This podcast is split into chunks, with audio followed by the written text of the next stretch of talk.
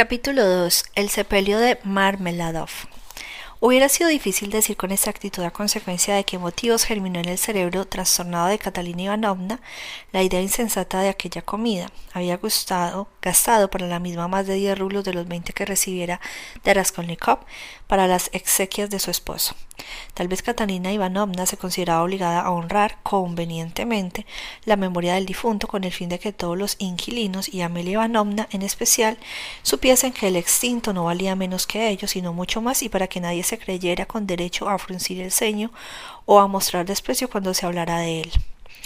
¿Acaso cedía la influencia de ese orgullo de los pobres que en ciertas circunstancias de la vida a las que resulta muy difícil sustraerse, impulsa a tantos desdichados a realizar los mayores esfuerzos y a gastar sus últimas monedas con el único fin de no ser menos que los otros? Es muy probable que en aquella circunstancia, en el momento en que parecía abandonada por todos, hubiera querido demostrar a toda aquella ralea que no sólo sabía vivir y hacer coma las personas, sino que había sido educada para un género de vida muy distinto, en una casa noble, aristocrática casa, en la de un coronel, y que no estaba hecha para fregar el piso y lavar por la noche las ropas de sus hijos.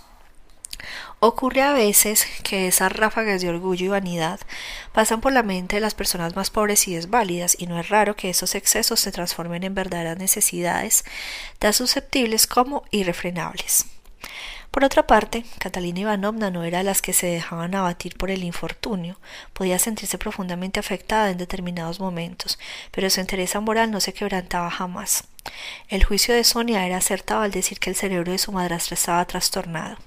A decir verdad, no era un hecho definitivo, pero desde tiempo atrás, un año más o menos, aquella pobre cabeza se había visto sometida a pruebas demasiado rudas para no resentirse. El estado avanzado de tuberculosis, según declaran los médicos, predispone a la perturbación de las facultades mentales. Los vinos no eran muy numerosos, de marcas muy variadas, no había madera, como aseguraba Pedro Petrovich. No obstante, había vino, aguardiente, ron y algunas botellas de oporto, de calidad inferior, pero en cantidad suficiente. El menú comprendía además de la tradicional pastel de arroz, dos o tres platos, en especial pasteles de hojaldre preparado todo en la cocina de Amelia Ivanovna. Además estaban a punto dos samovares para los que quisieran tomar té o ponche después de la comida. Catalina Ivanovna se ocupó en persona de las compras y ayudaba por un pobre diablo, un infeliz polaco que días atrás sabe por qué circunstancias vivía en la casa de la señora Lipewechel. Desde el primer momento se puso a disposición de la viuda y durante toda la jornada de la víspera y toda esa mañana no hizo más que correr de un lado a otro, desempeñando toda clase de trabajos con un celo extraordinario que se esforzaba en poner en evidencia. A cada instante, por la menor cosa, corría a pedir instrucciones a Catalina Ivanovna, a la que prodigaba los títulos más honoríficos. Aunque al principio la viuda declare que sin la ayuda de aquel hombre servicial y magnánimo se hubiera encontrado perdida, terminó por fastidiarla con su excesiva obsequiosidad. Tal era su carácter, atribuía toda clase de cualidades a la primera persona que encontraba, la cubría de elogios hasta el punto de turbarla y confundirla, le adjudicaba méritos que no existían en realidad, pero en las que creía con ingenua y enfermiza sinceridad, y luego en forma brusca se desencantaba, desatándose en improperios y poniendo en la puerta al individuo que pocas horas antes había cubierto literalmente de alabanzas. La naturaleza le había dotado de un carácter alegre, jovial, más bien optimista, pero tantas desgracias y contrariedades hicieron que anhelara, que exigiera casi que todo el mundo viviera en paz y alegría, que nadie se permitiera vivir en otro modo, tanta que la más leve desonancia, el menor contratiempo, la ponían fuera de sí y en un momento, después de acunar las más bellas esperanzas y las ilusiones más brillantes, blasfemaba contra el destino, arrojando al suelo con violencia lo que estuviera al alcance de su mano y se golpeaba la cabeza contra la pared. Amelia Ivanovna había adquirido de pronto extraordinaria importancia a los ojos de Catalina Ivanovna. Su estima por ella creció en proporciones extraordinarias, tal vez solo porque se celebraba esa comida y la patrona se ofreció de todo corazón para participar en los preparativos de la misma. Se encargó de poner la mesa proporcionando los manteles, las servilletas y la vajilla y de cocinar las vituallas. Al trasladarse al cementerio, la viuda le delegó todos sus poderes, dejando las heridas hacer a su antojo. A la hora anunciada todo estaba dispuesto de la mejor manera posible y la mesa puesta con aceptable limpieza. La vajilla, los cubiertos, los vasos, copas y tazas eran dispares y de procedencia y formas diversas, pues había sido preciso pedirlos prestados a los diferentes vecinos. Consciente de haber desempeñado bien su cometido, Amelia Ivanovna acogió orgullosa a los invitados a su regreso, pavoneándose con su vestido de seda y su sombrero adornado con cintas y lazos. Aquella vanidad disculpable disgustó sin razón aparente a Catalina Ivanovna. Parecía que no hubiéramos podido tender la mesa sin ella. El sombrero lleno de cintas nuevas aumentó su irritación. ¿Qué se habría creído esta alemana idiota? La viuda resolvió no manifestar entonces sus sentimientos, pero tomó el firme propósito de colocar de nuevo en su lugar a Amelia Ivanovna aquel mismo día. Si no, Dios sabe lo que puede llegar a imaginarse. Reconfortada con ese pensamiento, se limitó a exteriorizar altanera frialdad. Otra circunstancia desagradable contribuyó en parte a acrecentar el mal humor y la mortificación de Catalina Ivanovna. De todos los inquilinos invitados a las exigencias, casi ninguno acompañó los despojos mortales de Marmeladov hasta el cementerio con excepción del polaco. Por el contrario, cuando se trató de sentarse a la mesa, los más pobres e insignificantes no dejaron de hacerse presentes, algunos con ropas rotas que clamaban agua y jabón en abundancia. Los vecinos más serios, los que podían considerarse de condición un tanto superior, parecían haberse confabulado para no asistir.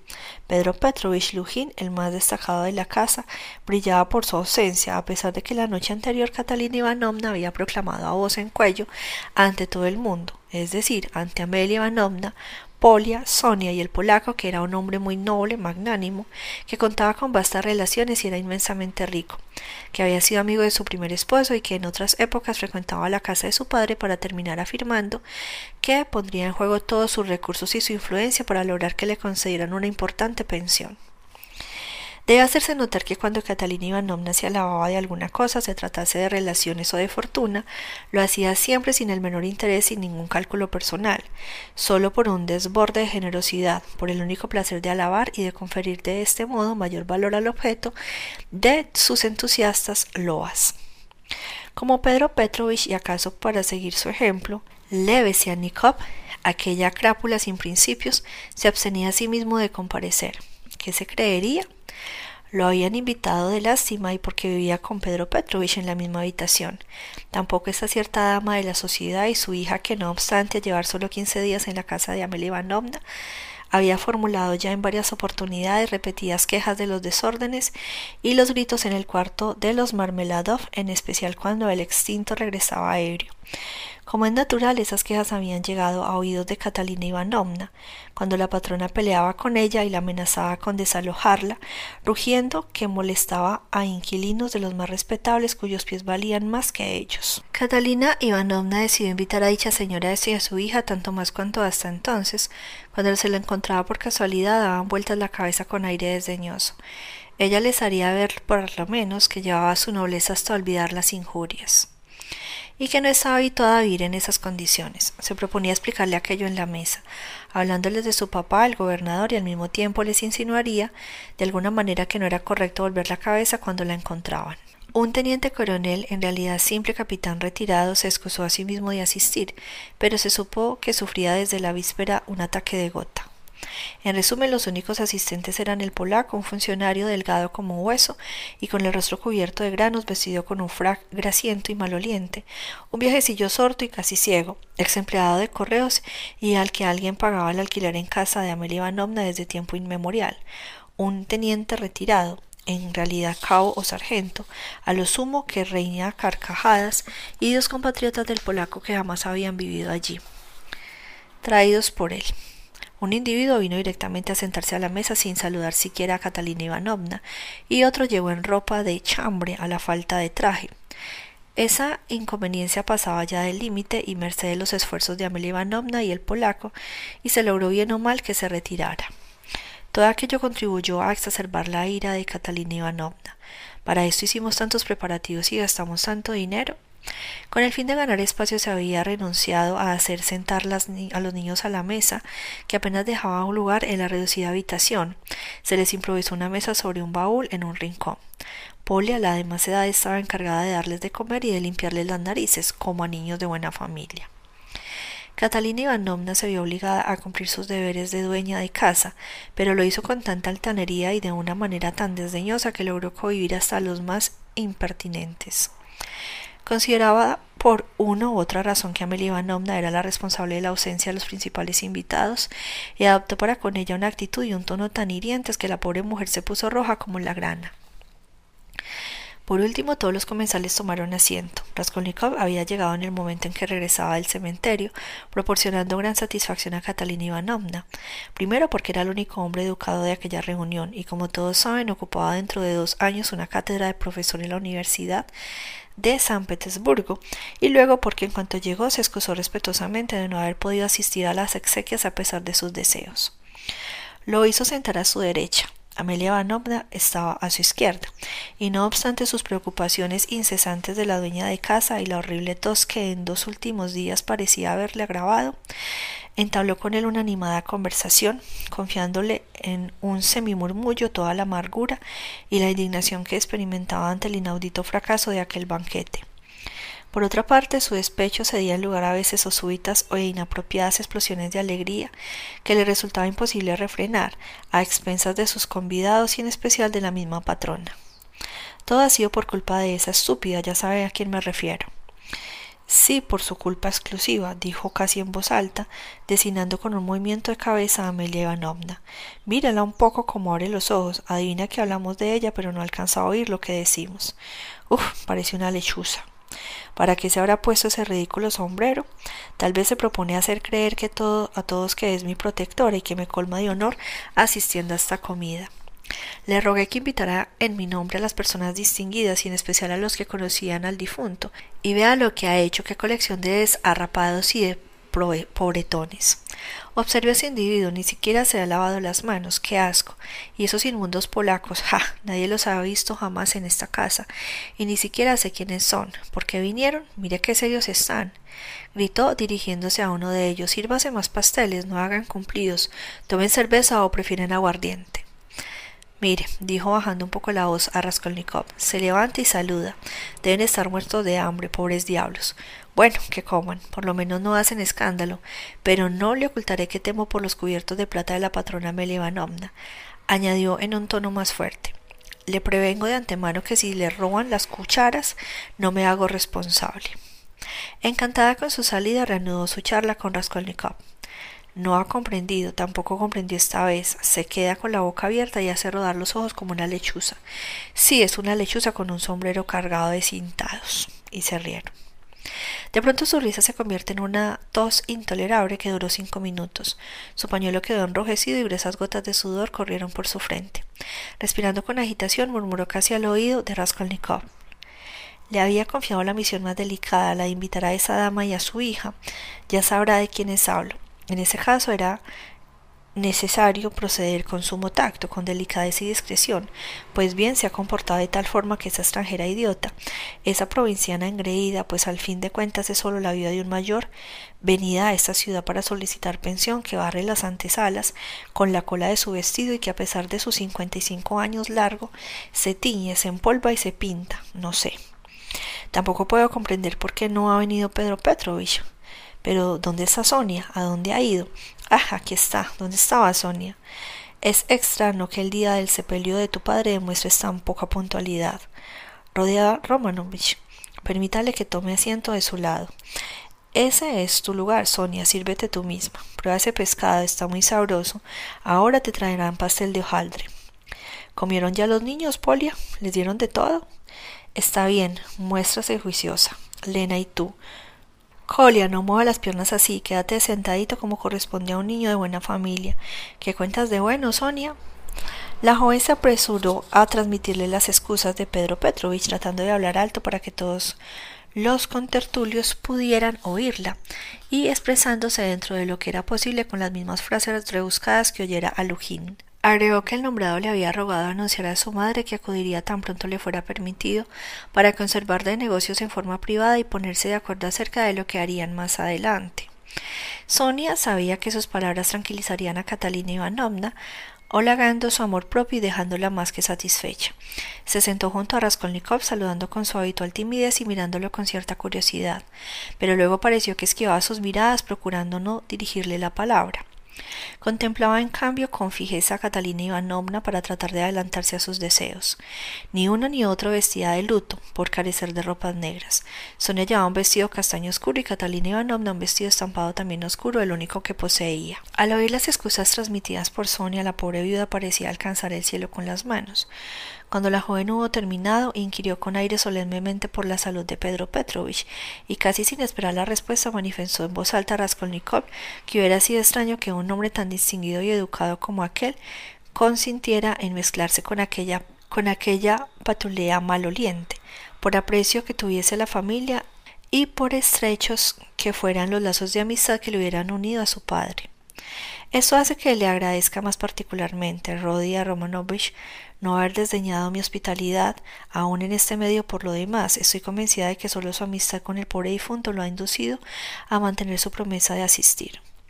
Pasé una mirada altanera y desdeñosa por todos los comensales y levantando la voz preguntó al viejo sordo que se hallaba en el otro extremo de la mesa. ¿Quieres más asado? ¿Le sirvieron oporto? El viejo no respondió por no oír lo que se le preguntaba, aunque sus vecinos, por mojarse de él, le repetían a grito las frases de Catalina Ivanovna. Mira ese alcornoque. ¿Para qué lo habrán traído? En lo que concierne a Pedro Petrovich siempre estuve segura de su magnanimidad, prosiguió la viuda dirigiéndose a Raskolnikov. Claro está que nada se parece a las presuntuosas endomingadas, añadió volviéndose hacia Amelia Ivanovna, que en casa de papá no habrían sido admitidas ni en la cocina. Mi difunto esposo les hubiera hecho un honor de recibirlas y eso todavía a causa de su infinita bondad de alma. El pobre difunto sí que sabe beber, exclamó el ex sargento, apurando el duodécimo vaso de aguardiente. Ah, cómo le gustaba acariciar las botellas. Mi finado esposo tenía esa debilidad, todo el mundo lo sabe, repuso Catalina Ivanovna, pero era un hombre bueno y noble que amaba y respetaba a su familia. Su único defecto consistía en su inagotable bondad, lo llevaba a confraternizar con las tabernas con infinidad de crapulosos. Dios sabe con qué clase de personas ha trincado. Figúrese, Rodia Romanovich, que en uno de sus bolsillos encontramos un gallito hecho con boronas de pan. Hasta ebrio pensaba en sus hijos. Un gallito, un gallito dice, exclamó el ex sargento. Catalina Ivanovna no se dignó contestarle, quedó en silencio en una especie de ensueño y exhaló un profundo suspiro. ¿Acaso crea usted, como la mayoría, que he sido demasiado dura con él? prosiguió dirigiéndose a Raskolnikov. Es un error. Me estimaba mucho, era un alma de Dios cuánta piedad experimentaba a veces por él. Se sentaba en un rincón y me miraba. Me daba tanta pena que hubiera querido acariciarlo, pero me decía Si te enterneces jamás abandonarás tu funesta inclinación por la bebida. Únicamente a fuerza de severidad era posible retenerlo un poco. Claro, lo mejor era amarrarlo, exclamó el ex sargento, echándose el contenido de otro vaso lleno entre pecho y espalda. Ciertos imbéciles merecerían no solo que se les atara corto, sino que se les echara a escobazos. Conste que no me refiero al difunto en este momento, replicó en tono tajante Catalina Ivanovna. Las manchas rojas de sus pómulos parecían arder y su respiración era sibilante. Un poco más y provocaba una escena tragicómica. Algunos de los presentes se regocijaban ante esa perspectiva y comenzaron a excitar al ex sargento, cuchicheándole al oído. Era visible que echaban más leña a la hoguera. Eh, permítame, ¿de quién están hablando? comenzó el ex sargento, ¿Qué quiso decir con una dama no debe, pero no importa, una viuda, una pobre viuda, comprendo y perdono. Enseguida vació otro vaso. Raskolnikov escuchaba en silencio, con una impresión de profundo disgusto. Comía sin voluntad, solo por cortesía, probando apenas los manjares de Catalina Ivanovna, que no cesaba de colocarle en el plato. Tenía los ojos fijos en Sonia, que cada vez parecía más inquieta y preocupada al presentir también que aquella comida no terminaría bien. Observaba con temor la creciente exasperación de su madrastra y pensaba con angustia y vergüenza que ella era el principal motivo de que las dos damas extranjeras hubiesen declinado con tanto desdén la invitación de Catalina Ivanovna. Amelia Ivanovna le había hecho saber que la madre de la joven ofendiese muchísimo al ser invitada y preguntó cómo podría pensar que su hija le sentara al lado de esa persona. Sonia presentía que Catalina Ivanovna estaba al tanto de aquel insulto, y para su madrastra su afrenta hecha a Sonia era peor que cualquier injuria dirigida a ella misma, a sus hijos, a su esposo, en definitiva un ultraje mortal. Sabía asimismo que Catalina Ivanovna no conocía paz ni reposo hasta que hubiera demostrado esas arrastradas que eran unas puntos suspensivos. Para colmo de males, uno de los invitados sentado en el otro extremo de la mesa hizo pasar a Sonia un plato en el que había colocado dos corazones hechos de miga de pan atravesados por una flecha improvisada con un mondadientes. Catalina Ivanovna, con el rostro casi escarlata de cólera, manifestó con voz tonante que el autor de la broma debía estar borracho como un cerdo. Amelia Ivanovna presentía también que todo aquello daría lugar a algún incidente enojoso, y cada vez se sentía más mortificada por la despreciativa actitud de la viuda. Con el propósito de desviar hacia otro tema la atención de los convidados, desagradablemente impresionados y para darse importancia, comenzó a relatar que uno de sus conocidos, Carr, ayudante de farmacéutico, iba una noche en coche y que el cochero quiso matarlo. Carl le rogó entonces que no lo matara y lloró juntando las manos, pero se asustó tanto que murió de un ataque al corazón. Catalina Ivanovna declaró con una sarcástica risita que Amelia Ivanovna carecía de talento para narrar anécdotas rusas. La patrona se irritó más aún y replicó que su Vater sus Berlín era un hombre muy, muy importante que siempre iba con las manos metidas en los bolsillos. La viuda rió a carcajadas tanto y también que Amelia Ivanovna, agotada de la paciencia, parecía a punto de estallar.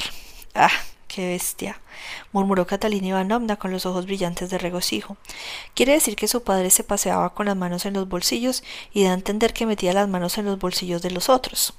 ¿Ha notado usted, Rodian Romanovich, que todos los extranjeros que viven en San Petersburgo, sobre todo los alemanes que acuden a todos lados, son más brutos que nosotros, sin excepción alguna? Vamos, ¿es posible expresarse de esta manera tan safia? En cuanto a ese Carr, el farmacéutico no le parece estúpido que en el lugar de defenderse juntara las manos y se pusiera a tinquear. ¡Qué bestia! Y se cree que su historia es muy emocionante, sin pensar siquiera un segundo en lo tonta que resulta. En mi opinión, ese ex sargento borracho es mucho más despierto que ella. Por lo menos se advierte que sus inconvenientes son el resultado del alcohol y que ha dejado su inteligencia en el fondo del vaso. Mírenla cómo se revuelve los ojos y se enoja y se enoja. Después de haber dado libre curso a su inconsciente hilaridad, Catalina Ivanovna se desplayó en una serie de detalles acerca de su situación y anunció que con la pensión que iba a obtener se proponía abrir un internado de señoritas en T, su ciudad natal. Hasta ese momento no había dicho palabra a Raskolnikov de ese asunto, por lo que a continuación empezó a describir su futura existencia con un lujo de detalles, uno más seductores que otros. De pronto apareció en sus manos, sin saber cómo el diploma del que el extinto marido había hablado a Raskolnikov en ocasiones de su encuentro en la taberna, explicándole al mismo tiempo que su esposa al salir del colegio había bailado la danza de los velos en presencia del gobernador y otros personajes de provincia.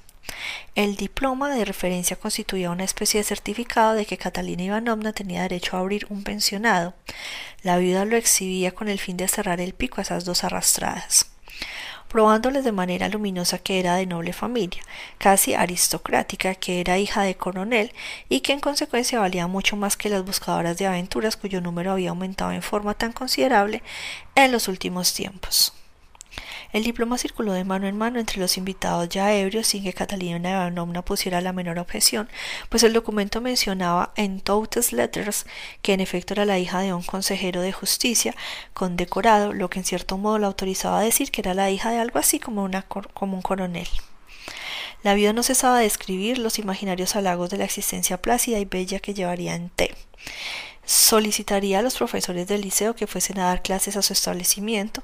Había allí un venerable anciano, M. Mangat, que le enseñaba francés en los días de su infancia y que residía en esa ciudad ya retirado.